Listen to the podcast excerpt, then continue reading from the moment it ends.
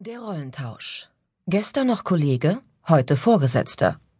Fällt schwer, denn der neue Chef wird von allen Seiten mit Argusaugen betrachtet.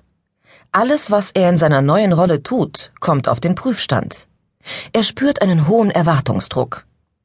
Die Ex-Kollegen hoffen, dass einerseits alles beim Alten bleibt, der zukünftige Boss andererseits endlich die Interessen der Gruppe nach oben durchsetzt. Er weiß ja genau, welche Verbesserungen sich die Mitarbeiter schon lange wünschen. Die Geschäftsleitung wiederum hofft, dass der ehemalige Mitarbeiter genügend Durchsetzungsvermögen hat, um die Unternehmensziele nach unten zu vermitteln. Der Zweifel, ob nicht einer von außen durch straffere Führung mehr Erfolg hätte, wird ihn eine Weile begleiten. So sitzen die frisch gebackenen Chefs oft zwischen allen Stühlen.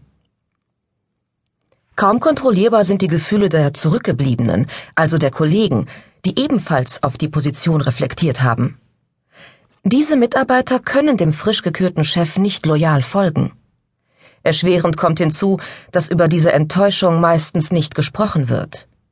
Die Beziehung zu den ehemaligen Kollegen verändert sich klammheimlich. Der muss sich ja jetzt auf die Seite der Geschäftsleitung stellen. Irgendwie ist er doch einer von ihnen. Skepsis und Misstrauen begleiten die neue Konstellation. Aus ehemaliger Nähe wird abwartende Distanz.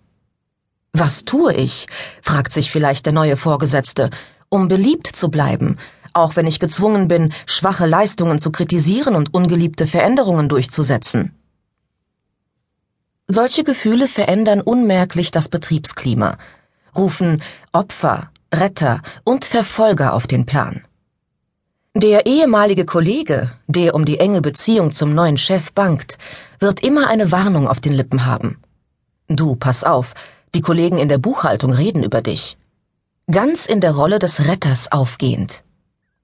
Der Verfolger hingegen wird keine Gelegenheit auslassen, dem Neuen zu beweisen, dass er ständig Fehler macht.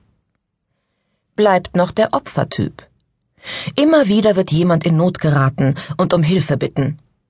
Du, ich bin doch nicht aus dieser Abteilung, deshalb kann ich das noch nicht. Nicht nur die Mitarbeiter müssen sich an die veränderte Situation gewöhnen. Auch den nächsthöheren Vorgesetzten beschäftigt vielleicht die Angst vor neuer Konkurrenz, sollte der jüngst Beförderte seine Aufgabe zu gut meistern. Er hört womöglich schon Sägegeräusche an seinem Stuhl, meint, sein Terrain schützen zu müssen. Das zeigt er etwa dadurch, dass er den potenziellen Konkurrenten nicht hinreichend informiert. Die neue Führungskraft erfährt beispielsweise erst in einer Besprechung von einer wichtigen Entscheidung und ist bloßgestellt. Ein frischer Wind wirbelt zunächst einiges durcheinander. Halten Sie die Unruhe der neuen Situation aus und treten Sie nicht in die Falle, alles sofort sachlich regeln zu wollen. Menschen reagieren auf Veränderungen häufig mit Widerständen. Sie befürchten, dass ihnen liebe Gewohnheiten genommen werden und das löst Verunsicherung aus. Gerüchte verbreiten sich. Die Mobbinggefahr wächst. Jede Abweichung von Erwartungen wird als Bedrohung aufgefasst. Und dies führt zu Ablehnung.